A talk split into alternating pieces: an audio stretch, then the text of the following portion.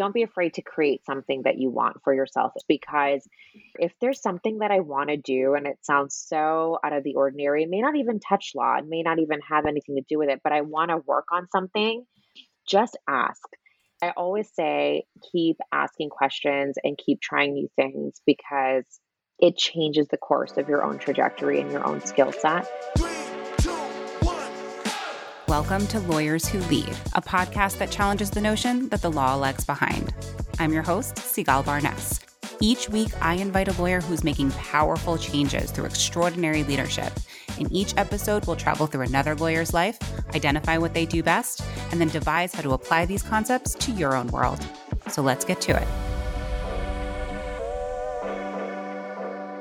Welcome to Lawyers Who Lead. I'm your host, Sigalle Barnes. Our guest today is a lawyer who is armed with startup, fintech, drone tech, and other corporate experience and is using it to help change the lives of healthcare professionals across the globe. She is the senior managing counsel at Figs, a healthcare e commerce company that strives to improve the lives of healthcare professionals by creating innovative and functional medical apparel to improve confidence and performance. I cannot wait for you to hear about this lawyer who leads and the impactful work she is doing Welcome, Devika Tandon.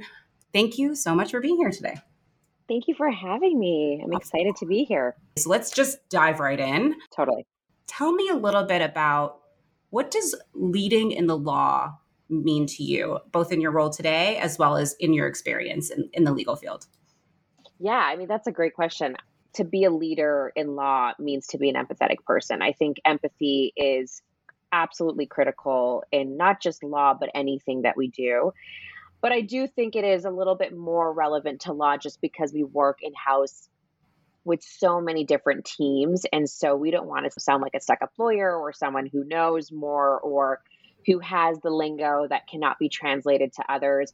And so having that empathy is important, right? Having that emotional intelligence, being able to work in tune with your colleagues, making it easier to build relationships, negotiate effectively, and even just drive success. I've noticed that having empathy in, in all the work that you do truly makes you a better leader in your work and everyday life.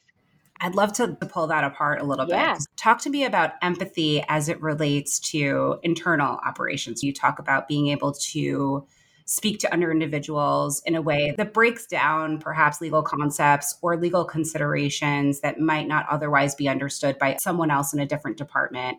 Yeah. How does empathy play into that? And how is that panning out for you at FIGS?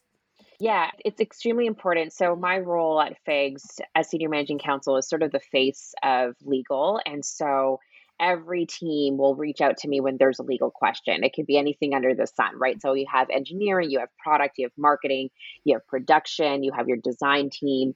And a lot of them are stuck on a question or they're wondering, is this something that we can or cannot do? And our role as in house counsel is to be a strategic business partner. It's not to say no right off the cuff, right? We don't want to be those roadblockers because at the end of the day, we want to continue to drive innovation in the company as much as anybody else. And so having that empathy or high emotional intelligence allows us as leaders in law or in the legal team to be able to think, okay, we have this question that's come from marketing, let's say. How do we work through it? come up with solutions before we say anything and go to them and be able to explain the concepts, the considerations that you mentioned, or the principles so that they understand it in sort of layman terms versus, you know, we all get caught up, unfortunately, as lawyers in the legal lingo, and it can be really confusing. And in house, you have to be able to translate that into layman terms and just everyday business conversation with other teams. Otherwise, there could be just a bunch of different roadblockers. And that's why I think empathy really plays a big role in that because it allows you to understand what they're thinking or what their thought process is before you come to them with whatever answer for that question that they've come to you for. There is a misnomer where people say, oh, well, in house counsel, they're just here to say oh, no to us. Absolutely. Oh my gosh, yes. What I hear you saying is you take a lot of time to think deeply about why people are coming to you. What is the business mm-hmm. consideration here? Mm-hmm. And how can you either work with them on that or explain to them respectfully and in a way that makes sense to this person who doesn't have maybe some background in the law why things mm-hmm. need to mm-hmm. work perhaps a different way? And on that, it's actually a really wonderful moment when you are explaining sort of the considerations on the question that they have because it's not just a learning process for you as a lawyer when you've come up with the answer the solutions or the reasons why this cannot work for whatever reason but it's also a learning process for them I really enjoy being in house because I'm not just around lawyers all the time. I'm around different business people in the company that are also teaching me about their areas and their functionalities within the company too. So you're sort of half lawyer, half business partner and also getting to learn different functions within the company while getting to still practice law. How do you think empathy manifests as a whole or helping move forward the product? In law and, and fostering innovation in house, there are so many different opinions on different products, different policies on different items that are coming through in the company. With all the cooks in the kitchen, you, as an empathetic leader in law, can help drive that success by reining in all the opinions, by understanding and approaching the, the problem with a solutions oriented mind. You are trying to understand what the other individual and X team is trying to say in order to drive success in, in X product. That's why empathy goes across everything that we do. To me, as a lawyer in house, it just plays a different type of nuance because we are consumed by problems every day. We are consumed by different opinions, timelines, priorities. And so that empathy also drives your communication style. And that communication style helps drive success because you are able to really understand everyone else who's in that problem together with you. Would you say that empathy has always lived within you? I believe so. I think that's what's led my success and sort of my trajectory post law school. Everyone has it.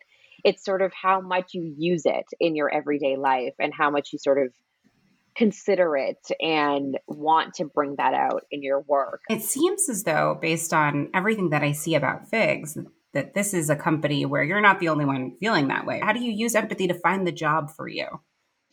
Yeah, you know, I have to say, so we could talk about this in a in a different question, but I love LinkedIn. It's my favorite thing in the world. Me but, too. Um, Me too. Right, it's, it's, it's so incredible. It's, it's, so good in terms of. I feel like we should be spokespeople for LinkedIn because of how incredibly powerful it is in terms of networking. But thankfully, I was able to get a lot of my jobs through connecting myself with individuals in the field this came through a referral of a friend who works at Goop and works in the same building as, as Figs. But empathy is Figs. What we do every single day is for our healthcare workers, which we've tokened as our awesome humans because we want them to feel amazing every day that they're saving lives right why shouldn't they feel comfortable why shouldn't they feel good and empowered in the in the clothes that they wear just because they're scrubs should not matter and everything that every single person in that company does is driven through empathy, through innovation, through this complete compassion to help these wonderful, wonderful humans who are helping us every single day. We want to live in a world where we can create an impact, where we are driving success and helping and caring for these individuals more than anyone else. And having a bias towards action is really important. And that that all goes and plays into empathy all of it there was an article that was written of some social justice initiatives as well at FIGS. Can you mm-hmm. tell me about these initiatives and who played a role in that and why is that important? Yeah, for me, social justice has always been a big part of my legal career, even before law school. And I'm sure a lot of lawyers can attest to that. Social justice is behind all the work that we do because we are doing it for people. But to me, it's sort of impacted where I work. And FIGS is without a doubt a company that truly it's all about social justice. I mean, we are always helping people. We're always helping healthcare professionals, but also the flip side is what are the initiatives that we can do that can bolster social justice as a whole? And so we have donated to multiple different organizations across the board. We have a Threads for Threads program, which provides donations for scrubs and face masks and all of that to different organizations, not just here domestically, but internationally. And one of the more exciting social justice projects that I've gotten to work on has been our New Icons grant program, which provided $50,000 um, to five individuals in healthcare that were changing the game. And we just got to see some incredible work across the board. It was so hard to narrow it down to five. I mean, how do you do that? It's it's, Yeah. it's crazy. But we did, we had to. And we were able to give $50,000 towards their debt and change someone's life because they've been changing so many other people's lives and pay it forward. And so that's just one example of social justice that we've done outside of the donations that we do constantly. And we do have it, uh, an internal culture committee, which I get to sit and be part of, which I absolutely adore and love. And we have a specific organization every single month that we want to donate to or that we do work with, whether it's mental health, Black History Month, Asian Pacific Awareness Month, you name it. Talk to me about this committee for a second. Is this Yeah. uh, an employee led committee? Yeah, exactly. And it's really cool. It's completely com- um, employee led. We have amazing leaders that'll help build the task forces every month, depending on the specific issue or subject matter. We'll have a mini task force that will help hone in the different strategic initiatives that are happening for that month to get everybody involved. And it's always discussed during our team meetings. And every month there's some really exciting stuff, whether it's for mindfulness and wellness, whether it's, like I mentioned, for Black History Month or whichever is happening that month.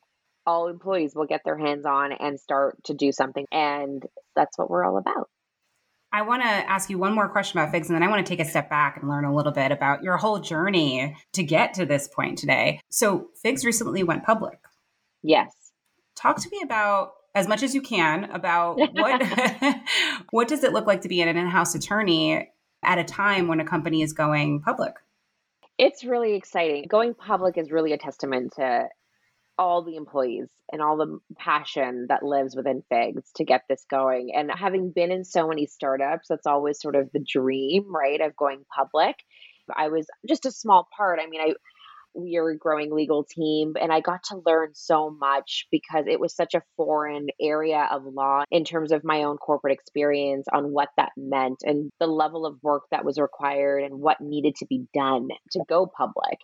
So I got to learn from some of the best lawyers, my two bosses, my leadership, and took a lot of work. But that magic of going public or the hope to go public drove us and drove our work to get to that point. But yeah, I think any lawyer who has worked through this process can attest to the fact that it's a lot. And when you go public, there's another whole sort of gamut of things that you have to do, which is not easy, but it's a lot of fun. It's I know this is very broad strokes here, and I, am sorry. I, I totally get it. Don't don't worry. But it is an incredible feeling to finally get to be part of something like that. And it is a testament to everybody at Figs who got that going. So it's definitely a milestone on my resume for sure. I mean, you were able to see firsthand and be part of that Yes. that whole process. Absolutely. I'm still learning every day. There's still so much to learn, but absolutely, it was a really cool experience. So let's talk about how it all began. Because you have a lot of really interesting experiences throughout your career. What did you go into law school wanting to do? No idea. I knew I wanted to go to law school. I am not going to sit here and say that I wanted to do it for, you know, social justice or whatever. I mean, of course, that was a part of it. Let's be honest. To Kill a Mockingbird is everybody's inspiration at some point, and you want to do some good, and law you think is that way to do it, which after law school, I don't think is the only way, but it was a great investment from my end. But I really had no idea. I just knew that, okay, law school just was going to open a bunch of doors for me in whether it would would be working at a law firm, whether it was policy.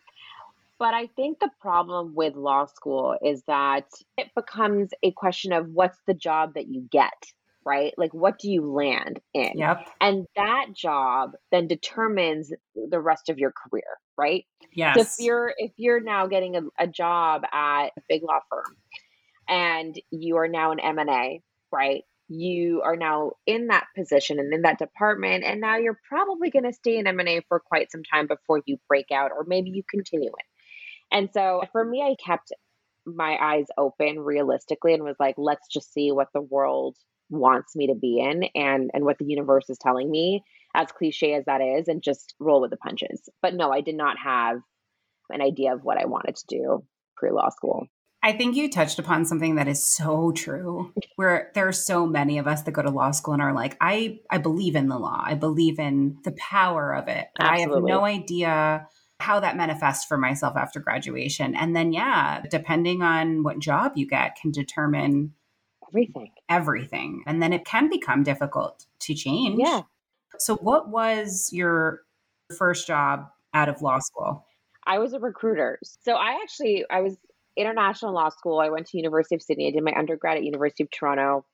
I'm Canadian and worked in policy for a couple years before I had published a paper that had led me to Sydney and I never wanted to leave. And so it turned out that they were ABA approved. So it just made sense that if I came back, that I was able to write the bar and, and do all of that fun stuff to practice here. It was one of the best experiences of my life. And I can't wait to go back to Sydney. Why was it the best?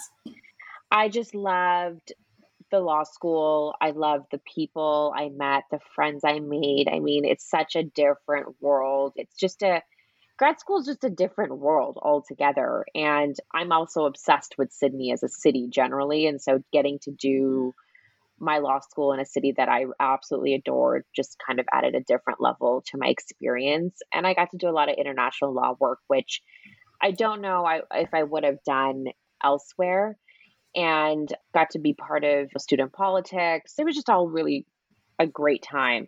But then reality hit, and I ended up moving to Los Angeles for my fiance at that time.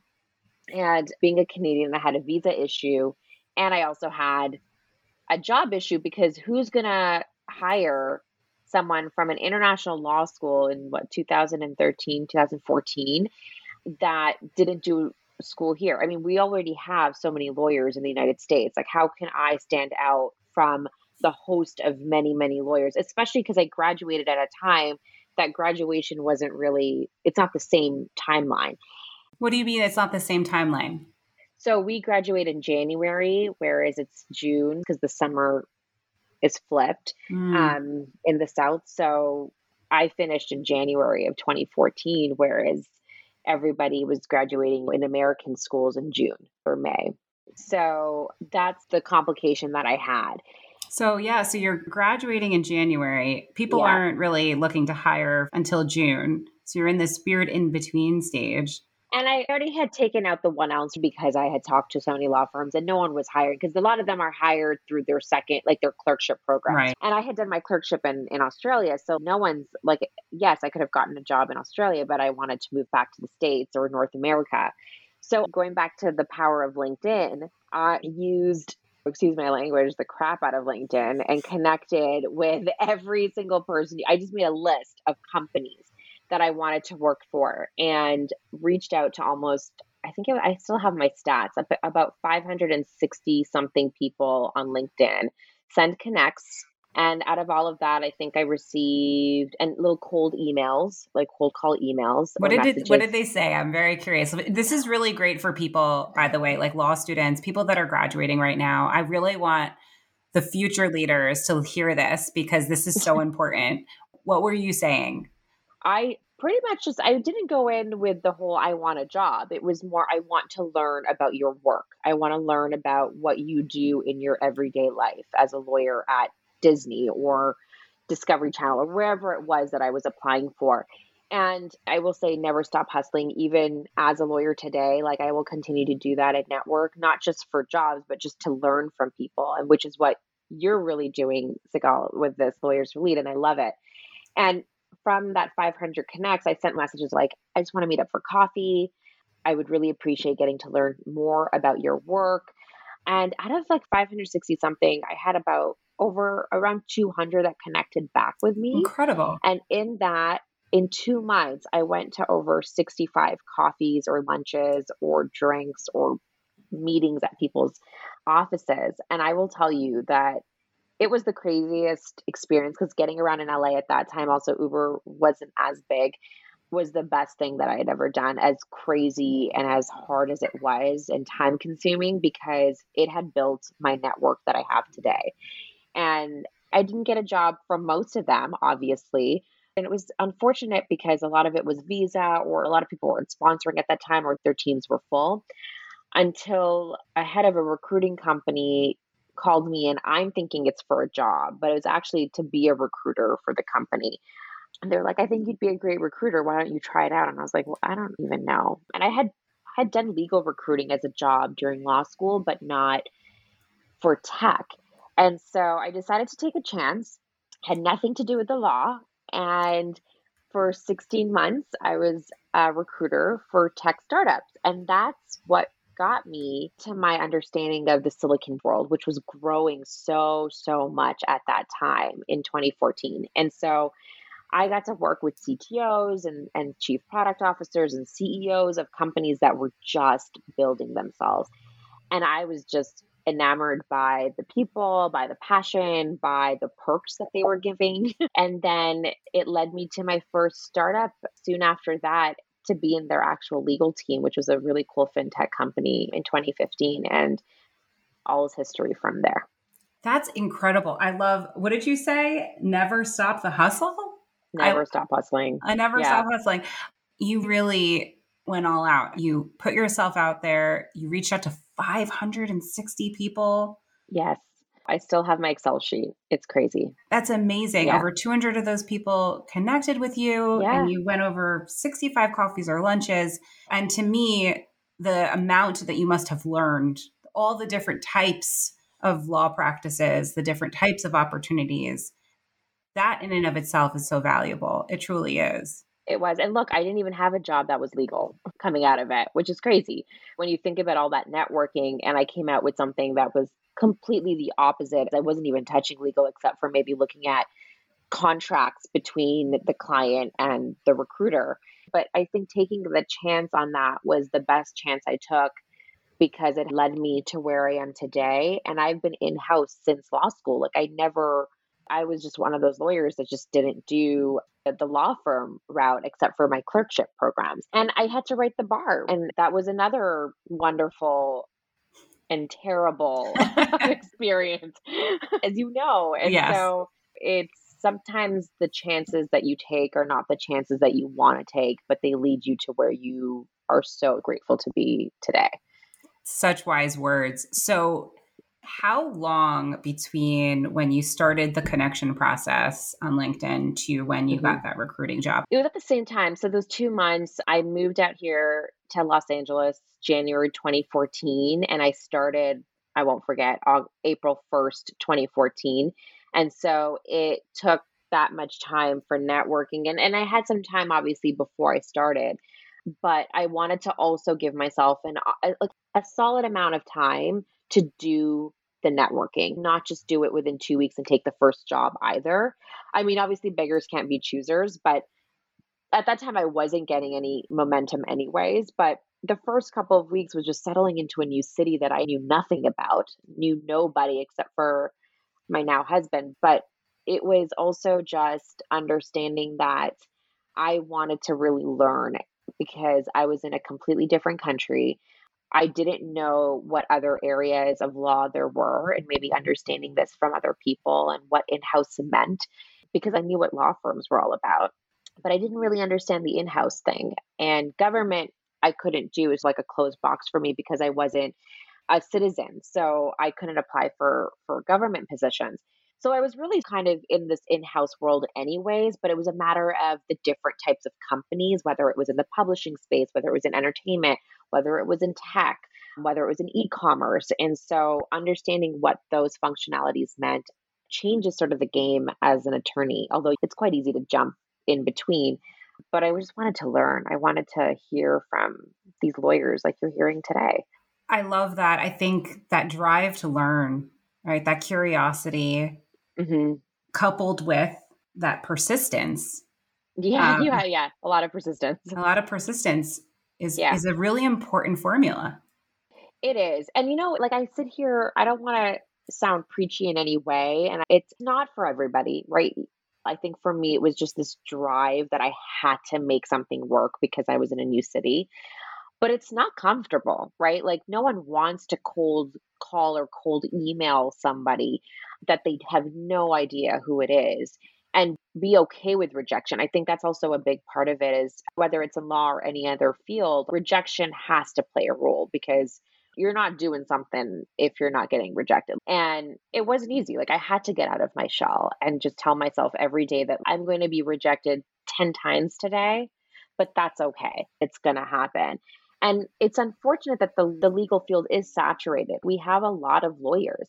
But even with that many lawyers in our country, there are still so many creative ways to get positions or find out about positions. And a lot of them aren't even listed. Like, how many times I had spoken to an attorney who was like, Yeah, there's a role. We just haven't posted it yet.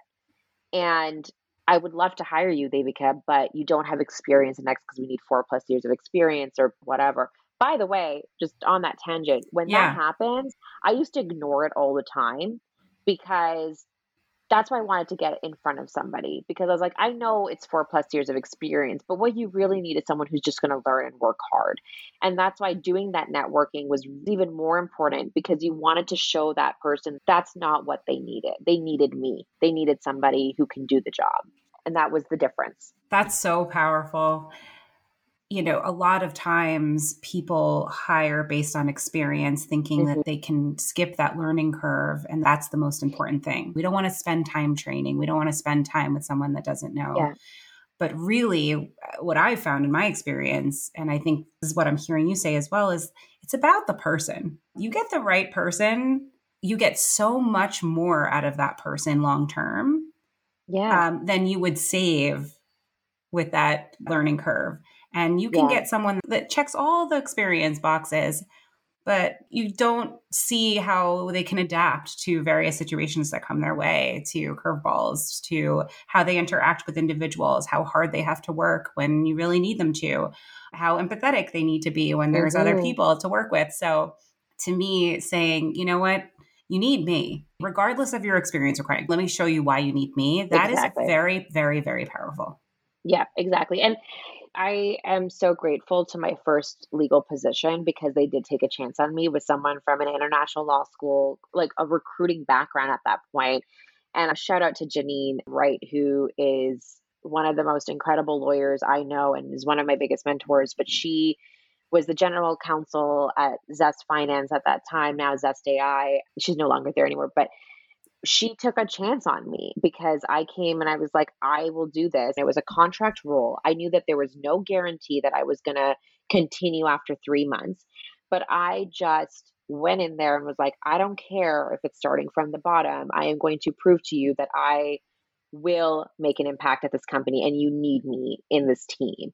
And you'll be surprised that teams will create that role for you if you have shown up and you've made an impact in, in whatever way you can. And that was sort of the motivation that I had that I am glad that I came out of my shell for because I would not be where I am today if it wasn't for those small chances that people took, but also that persistence and that hustle. It's not easy to find a job. It's just not, you know. It's 100% it's not, not easy. Yeah. I really love that you mentioned mentorship I think it's such an important part of a lot of people's stories, a lot of lawyers that I've spoken to. What do you think it is? And I know you can't speak for Janine, but now that you're in a situation where you are now today, let's say there's somebody that comes and says, please give me a shot. What do you think it is that you would yeah. see in an individual or that was seen in you to give people that that chance? It's that drive and that eagerness to learn. It really is because anytime someone reaches out to me for advice, I'm always there just because I was that person. And so I just have so much more sensitivity towards it. But as long as they're willing to put in the work, of, of course. course. But for me, I've been really enjoying getting to be a mentor to, to some individuals, but also if someone comes to me with that eagerness to learn, there's nothing like it because that motivation and that drive and that ambition will drive success. And you feel good as a mentor. You feel good as someone who's hired that individual or who has helped that person because that's a reflection of your own self. Mm-hmm. Um, and so I truly believe that even if they don't necessarily have the exact experience, if they have some experience in, in certain things, but have the drive to learn and to pick things up quickly and have the empathy and the emotional intelligence. I mean, that's just a recipe for success in my books. So we're almost out of time, believe it or not. So before we end, I wanted to just ask you a few quick questions if I can. For sure. What is a common misconception that you like to debunk about being an in house attorney, about being in the industry that you're in? Solid question, Sigalle. I will say It's got to be the fact that you can't change paths. I went from what recruiting to fintech to drone tech to consulting to corporate to e-commerce. And it's a misconception to think that you're stuck in one area of practice or one area of law. And mind you, there's obviously certain areas that you have to have experience in. I'm not saying that. But as an in house counsel that's been able to move different industries, the skill set remains the same. And I think you can still explore different areas and different companies while bringing that toolbox with you.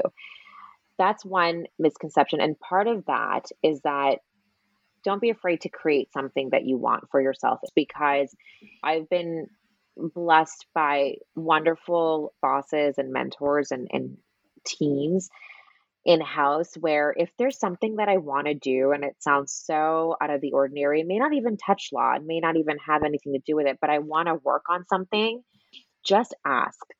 People think that asking questions may not get you the results, or maybe it's just too much, or maybe it's not worth it. But I always say keep asking questions and keep trying new things because it changes the course of your own trajectory and your own skill set. But it's something that we get scared about. A lot of people don't believe can happen. And I don't believe that's true at all. I think, at least in my experience, I've been able to see that play out very well. And it's truly meant a world of a difference to my own skill set and who I am as a person today as a lawyer. Yeah, and it really comes back to when we started talking about you know, you first get out of law school and you feel like whatever job you get, like that's what's going to create your trajectory for a while, and that it seems really hard to change. But what you've shown is that it can be hard, but it's oh, not 100%. impossible. And that if you want it, go for it. Go for it. Just just ask the questions. Just do it. Just what do you have it. to lose? Yeah. yeah. And like you said, don't be afraid of the 10 rejections that you might get. 100%. Because it will happen. It's inevitable, yeah. right? Yeah. It's it, I think it helps build resilience, which is also an incredible trait to have as a person. Great. Well, Devika, thank you so much for being here today. If anyone wanted to get in touch with you, how could they connect with you online? Yeah, I mean, I'm. Oh, I already LinkedIn. know what you're going to say. LinkedIn. yeah. Um, yeah. No, I always shout it from the rooftops, but LinkedIn for sure is the easiest. I would prefer LinkedIn is the best way. LinkedIn, it is, and I agree. It is a powerful, powerful tool. Thank yes. you so much for Thank all you. of your insights today and for sharing your story. And till next time. Thank you so much, Sigalle. Thank you. Thank you, leaders and future leaders, for listening today. We have a new guest every week, so don't forget to join us next week. If you enjoyed this episode, subscribe or follow us anywhere you listen to your favorite podcasts. You can also follow at Lawyers Who Lead on social. Let's celebrate and continue to build a community of leaders in law together. Lawyers Who Lead is made possible by Lawline, the leading online platform for lawyers who want engaging, relevant CLE and professional growth content.